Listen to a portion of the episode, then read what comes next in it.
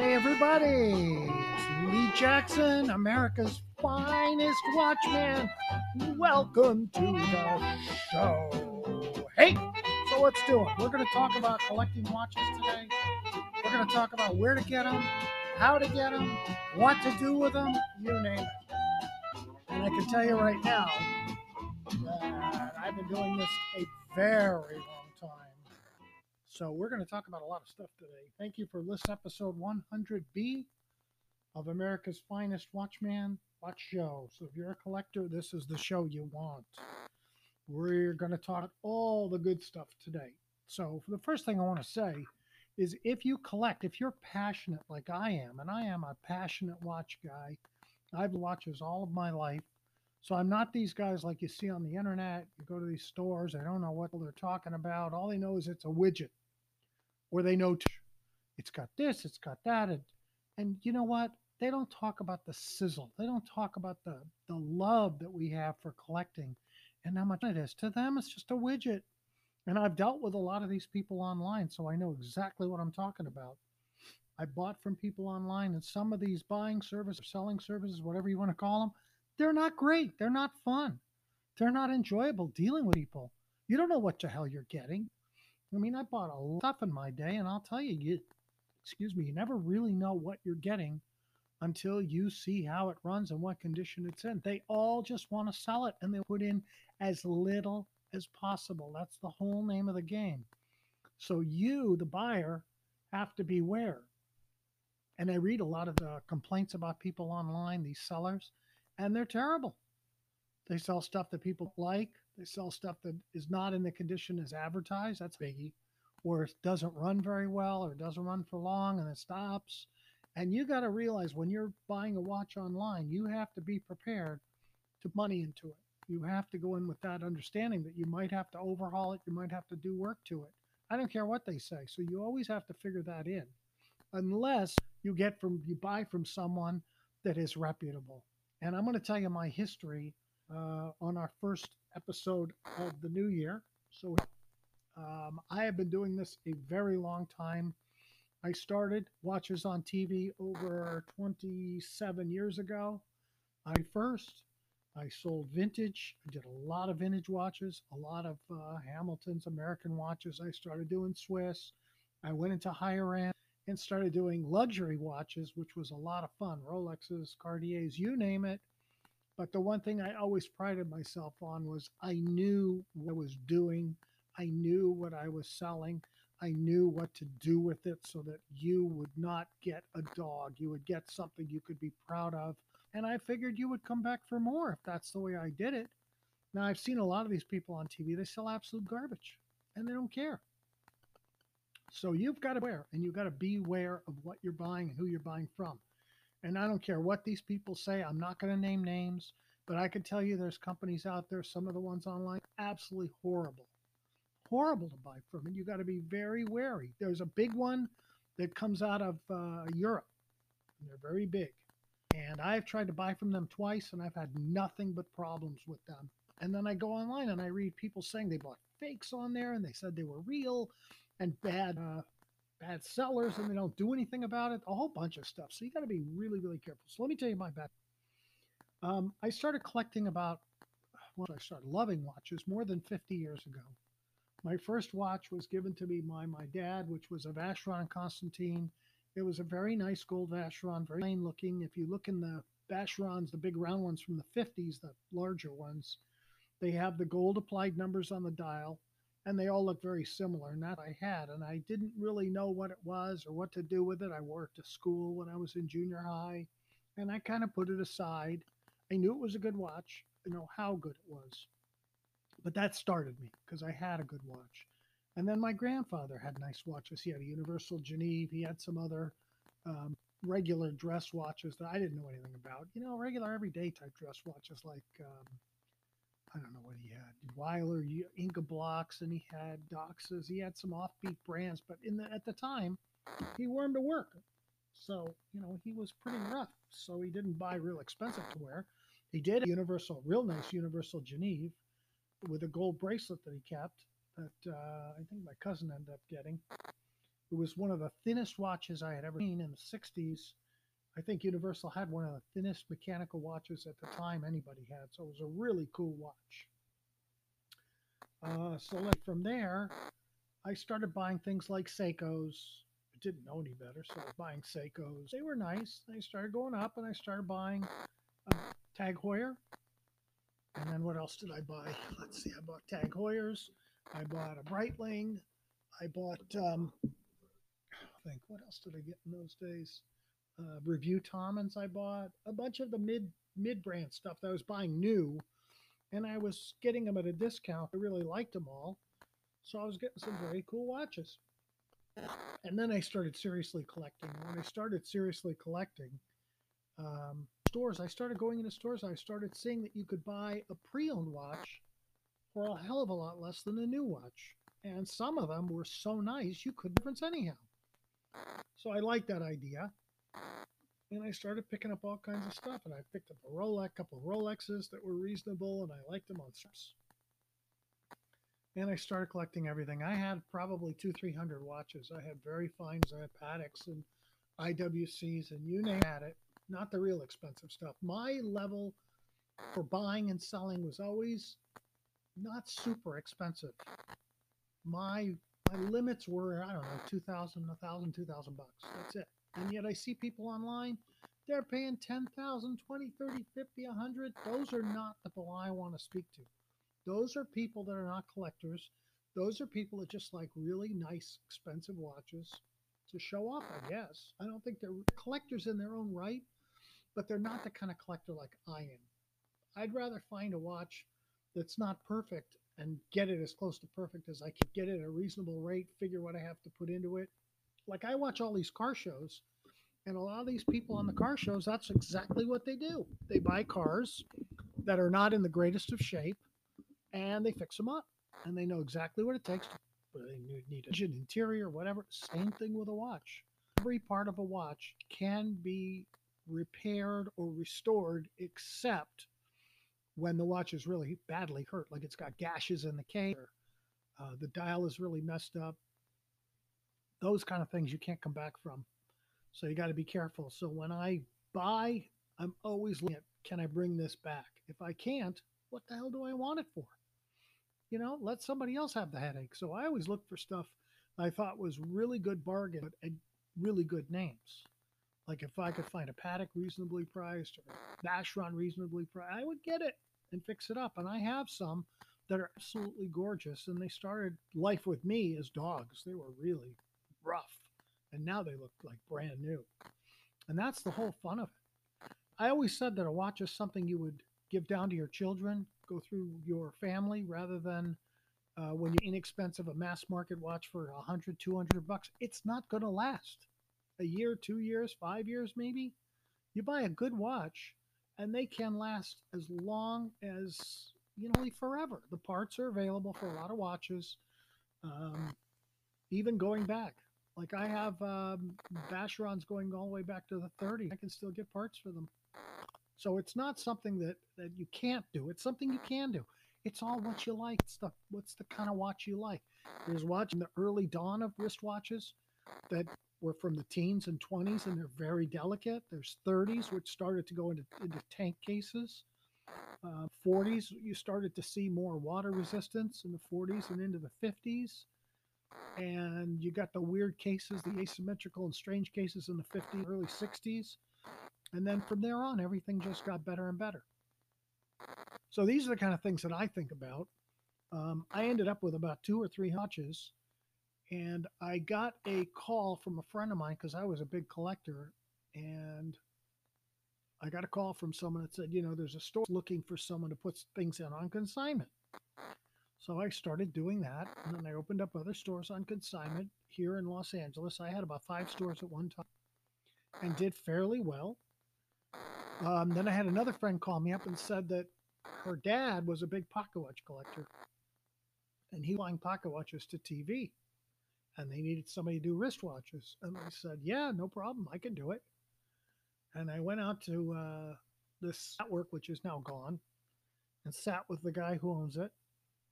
Turned out to be a nice guy. I didn't expect the guy that came out to be the guy that came out because it was a couple Panda America, and I was expecting some Asian guy to come out, and it wasn't. It was a little guy from New York, a druggist. He was an ex-druggist. The guy was a really nice guy, and he was a pocket watch collector, and he had this these shows that were selling pocket watches and coins, and he wanted to add wristwatches to the mix. And I said, yeah, no problem. I no problem. And they had a studio that was in an office building in Torrance which he'd never know was there. You walk in this office and all of a sudden, studio. They converted it, I guess, over to a studio. And it was very cool, very different. They had, it was like offices. One side was a studio and control room, side was a phone bank. So it was very compact. It was not really designed for what they were using it for, but it worked. And they were on Big Dish, which is giant satellite dishes of yesteryear that used to see in people's yards, those gigantic eight foot dishes. And in those days, um, big satellite dish was a thing. I actually put one in also, and I could get programming that I would get on cable for a lot less money, and it was a lot better quality. So I loved Big Dish Satellite. And people that had Big Dish Satellite had one thing they had money because it was not cheap in those days to get one of those big dishes going. It was expensive. I put one in. No. So these people would be up late at night. They had money to burn and they liked the product. I mean, when I was at Panda, we had shows. Let's see, we had jewel, a lot of jewelry shows. We had I was the watch show. They had a pocket watch show, which was not me. It was a separate show. That's how they started. They had coin shows. Um, they had loose gemstones. I don't know. They had a whole bunch of different shows. They had memorabilia. They had all kinds of weird shows, and they were cool. And it wasn't expensive in those days to broadcast because all they had was the big dish. They didn't have to get all these markets like you do today. Today on shopping, you buy the markets you want to show your show in, and it costs money. We pay. So it's very expensive to do those shows. You have huge overhead. So that's why these shows are a little, sometimes are a little more expensive than other because they have a huge overhead. I know. I did it for a long time, many, many years. I was doing uh, 26 hours a week live on TV and killing it in those days, just killing it. People loved it. I was even getting Nielsen ratings. That's why I became America's Finest Man. People knew who I was. It was a big, big deal in those days. And I was uh, ill prepared for the whole thing, but I took it in stride and did what I did and got bigger and bigger. I was doing more and more shows. And eventually I went off on my own with a couple other people and started my own network, which was called Hollywood Truths. And I was one of the cornerstones. It was me and jewelry. And we did for what we had and what we were working, we did pretty good and got bigger and bigger and bigger, just kept growing. And one of the problems uh, with doing the shows is you have to deal with people that are working there. And we had a lot of problems with the employees and what was going on around there, which is what sunk us. Uh, bad partners, bad shows, bad every name it. So over time, uh, we ended up going out of business because of that. It wasn't anything to do with me. I wasn't doing anything other than doing a great job, you guys, and trying to do a legitimate job and bring you things you'd really like and have fun. And, you know, I was crazy, exciting, and wild. And I was wild and crazy guy. And I had a blast doing it. And hopefully you did too. So I ended up starting my own network, um, ended up leaving there, and then being a hired gun. I went to many different networks and did shows with watches, and every place I went was pretty successful. But the thing that I realized over time is that is such a tough business. There is so much that can go wrong, and they can lose a lot of money very quickly with those networks if they're not careful and know what they're doing. Uh, if the stars don't align, they can lose a ton. You can lose very, very fast in those networks. And I'm not talking about you as a buyer. I'm talking about them the putting on the shows. It can get very, very expensive, and it does. So that's why you see these shows struggling. They have to sell a certain amount within an amount of time or they're losing money because their costs are very expensive. Remember, like I said, when you want to be in a certain market, you pay for that. Okay, go back to what I was saying about where I went from there. So I went to different networks, and from that point on, I became a hired gun and have been doing it off and on for the last seven or 28 years. And I started it all. I was the first one to go up there and sell Rolexes and expensive watches on TV and I went in many, many major markets and did very, very well. And I did everything virtually myself. I bought all the watches, got them all, checked over every single watch that went out the door, checked them how they were running, checked them how they looked. If they needed cleaning and buffing, I could do it myself. And I did that. So I would do like a huge show over the week, and then I would on the on the Monday morning I'd go in and I would check everything over. I would put it on my uh, time machine and see how they were running, make sure they were running good before they went out the door. If they didn't, they had to go for service. Uh, all depends, because I would give an a, um, a a warranty that was there was no hesitation, there was nothing in my warranty. It was um, anything happens, I would fix it, other than abuse. So killed the watch. No, I'm not going to fix it. You jumped in the ocean with it when I told you not to. No, I'm not going to fix it. But if it didn't run right, or something happened, yes, I would fix percent. It was an unconditional warranty I offered. Other than abuse, I would take care of it. And that is great because these days, to get fixed is very, very expensive. It used to be very inexpensive. In my day, it wasn't that bad. But today, you got to figure a minimum of getting watch overhauled or repaired is going to cost you at least 200 bucks. And so now do the math you go out and you buy yourself, say, a Hamilton for 200 bucks, and now you got to spend another 200 on it. It becomes ridiculously expensive, and that's what's really hurt the business over time, in my opinion. Is you don't have a lot of mechanics on watches like the old days that are reasonable. You have uh, stores and storefronts or repair storefronts that on watches, but they charge up the kazooie. They charge a lot of money. And what the watch companies have done over the years is they have restricted their parts so that you can't even get the parts, even if you could work on watches, unless you're a certified dealer for that brand, you can't even get the parts for. So it makes it harder and harder over time um, to get parts to fix watches to get the right parts because there are uh, knockoff parts. I never wanted to use them. I always tried the best I possibly get my hands on because I really wanted the customer to really enjoy their purchase. And to me, that was very important because I'm just like, and I used to say it all the time I'm no different. What the hell? Why am I different? You know, I'm out there buying too and, and fixing up and enjoying and keeping and all that. So I know what love for this stuff. It's very difficult out there because who do you believe? Where do you go? Where do you buy? It's difficult. You can go online, but never really know what you're getting. I've seen great deals online. I've seen terrible deals online one of the things you got to look at is what people's reputation are, are, who you're getting it from, and what do they do they stand behind it? Has it been repaired, overhauled, serviced, or is it not? A lot of these guys just buy it, turn it, like boom. They don't even look at it. They don't care. All they know is they're going to make X amount on it and bye bye baby. So you've got to take that into your own hands and you have to do the right thing for yourself so that you're not pulling your hair out. Because I've had some really bad ones.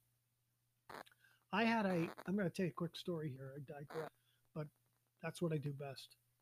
Um, I got a watch. I bought a Vacheron that I bought it online, and the guy, he took it to Europe. He took it to a repair shop, and they told him they couldn't get the parts or they couldn't repair it. So he just wanted to get rid of it.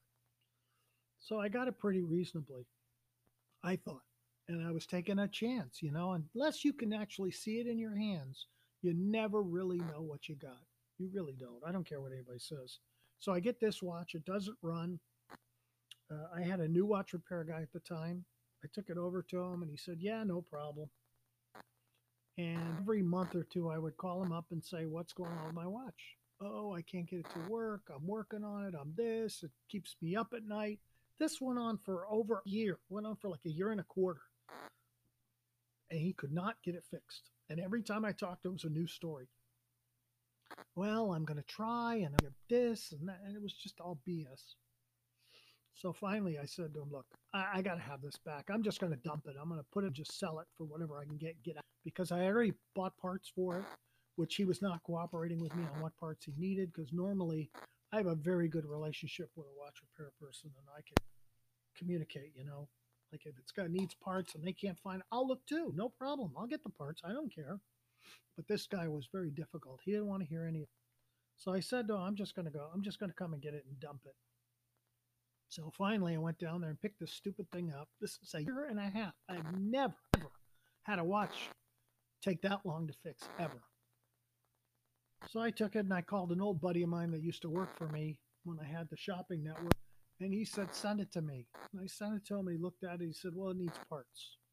I said, "Okay, what does it need?" So he told me, and I said, "Well, I'm going to look too." So I found parts, and I called him up and said, "Can you look and see it's online? See if you can do it." I bought another movement that had the parts we needed, and he said, "Yeah, that's what it needs." Okay. Within a month, I had the watch back running perfect. Absolutely perfect within a month. So there you go. You can tell me all your stories about, you know, this and that, but if you can't get someone that's reputable that can actually do the work, don't get started. Buy something that you have a warranty or a on, otherwise you're going to be doing it. It's like buying um, washers and dryers. Today you got to buy a warranty. They're so they're so they break down. You have to buy a warranty. In the old days, I would have told you have to buy a warranty, but now you need it.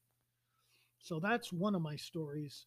Um, every other watch I gave him was running like now, and I ended up giving them all back to my buddy, who got them all running absolutely perfect, perfect. And this other guy was telling me, "Oh, they're dogs. I can't get them to run." He just didn't know what the hell he was doing. Honestly, this guy who'd been around a long time. The other thing that you got out for is uh, chronos of the stopwatch watches, you know, with the buttons that have little registers for stopwatch function. They're called chronographs. When they're mechanical, they need work. It is a big job because there are so many gears and levers and you name it, springs, everything in there more than a regular watch. So if you don't give it to someone that really knows what they're doing, you're going to have problems. And it's expensive to get them overhauled. So watch out what you're what you're buying. Now, one thing I can tell you that you should look for, whether you're buying vintage or newer product, is is it water resistant? Is it really a water resistant case? Because if it is, it'll last longer, run better than if it isn't. And when you start getting to the older stuff, none of it's water resistant except for Rolexes.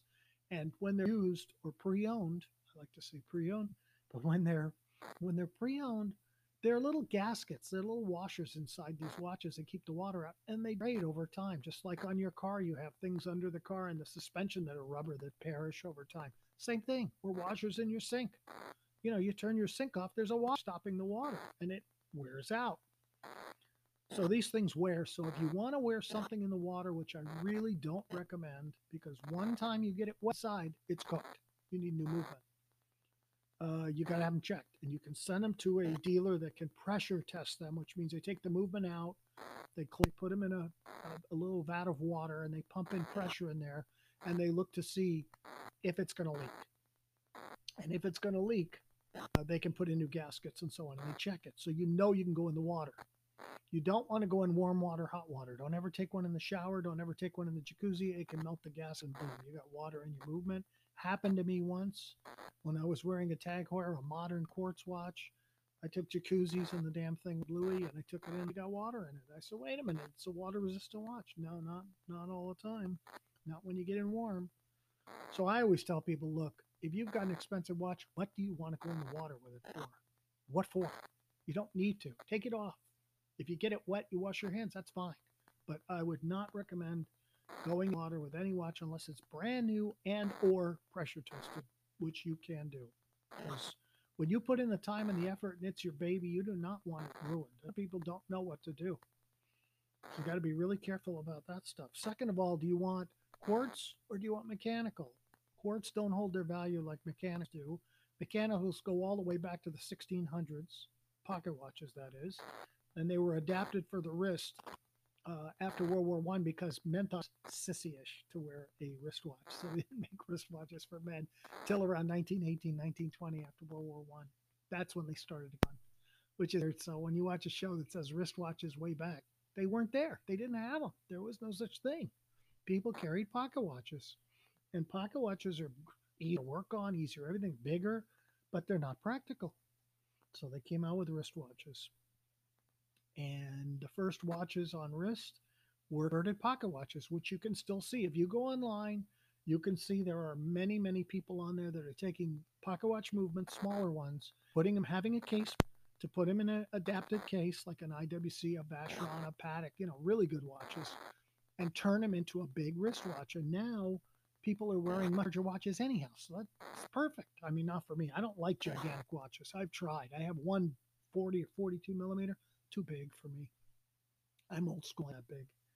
But there's a lot of those running around and they're fine. But remember, the older the movement, the more delicate it is. So if you drop one of those, it's cooked. It needs you're going to break the balance, the balance wheel or the balance the balance staff. You'll break it, and that's where the little wheel runs that keeps your watch timing and moving. And once that breaks, you have to have it repaired and or replaced. So you got to be careful banging things around. What I tell people is if you're going to do any kind of work with your hands, you're going to hammer, you're going to fix something, take your watch off. Put it in your pocket. Why do you want to ruin it? Because you can easily scratch it up, get up, mess it up. You know, you're hitting with a hammer and your hand has taken the shock and it's going right into this little mechanical timepiece on your wrist. You can ruin it. So it's not a good idea to do that. So I always try to take them off when I'm going to do any kind of work. I think you know, if I was wearing a cheap watch, big deal. But when you start getting into better watches, it is a big deal.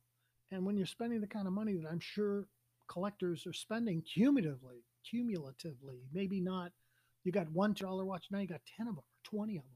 Now it becomes expensive. You want to protect your investment. And if you can take care of a watch, it will serve you for many, many years. So, this is pretty much what the show's about. Um, I will divulge a lot of my secrets. I'll give you people a chance to um, contact me with your questions or answers. Just please keep it clean because I'm trying to keep these podcasts as clean as I can. I mean, I'm outrageous and crazy, but I'm careful not to use any nasty words. So I can say all kinds of stuff without that. Believe me, I did it for many, many years. That's pretty outrageous, and people really got out of it. So we can do some of that. But remember, I'm on my own. I need some feedback here um, as to what you'd really like to want to know. What would you like me to wear? Or what do you want me to cover that I'm not covering? Because I expect to be doing these podcasts for a long time. So we're going to go over brands. We're going to go over what to watch out for, uh, the types of watches there are. I mean, there's so much out there.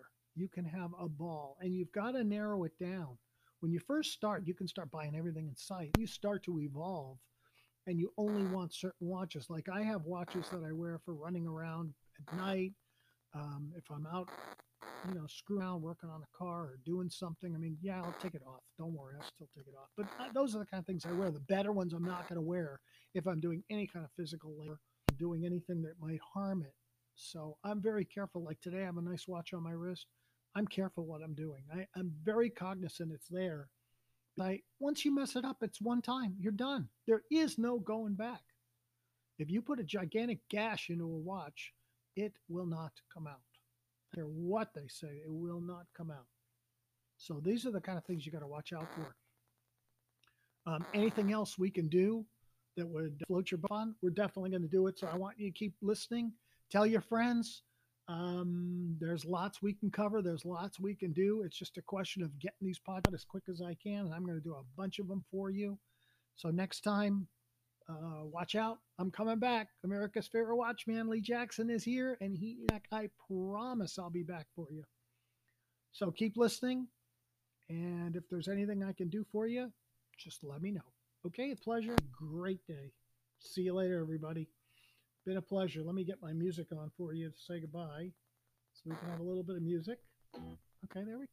How about some music? Yeah, we can wind down.